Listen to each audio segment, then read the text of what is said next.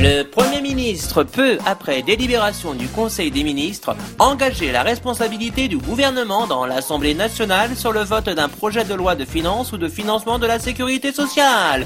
Dans ce cas, ce projet est considéré comme adopté sauf si une motion de censure, déposée dans les 24 heures qui suivent, est votée dans les conditions prévues à l'alinéa précédent. Le Premier ministre peut, en outre, recourir à cette procédure pour un autre projet ou une proposition de loi par session. Voilà exactement ce qui s'est passé cette semaine. Alors, la question qui nous brûle tous les lèvres est eh bien, il faut dire que Manuel Valls n'avait pas d'autre choix car, en effet, la pagaille régnait au sein de l'hémicycle.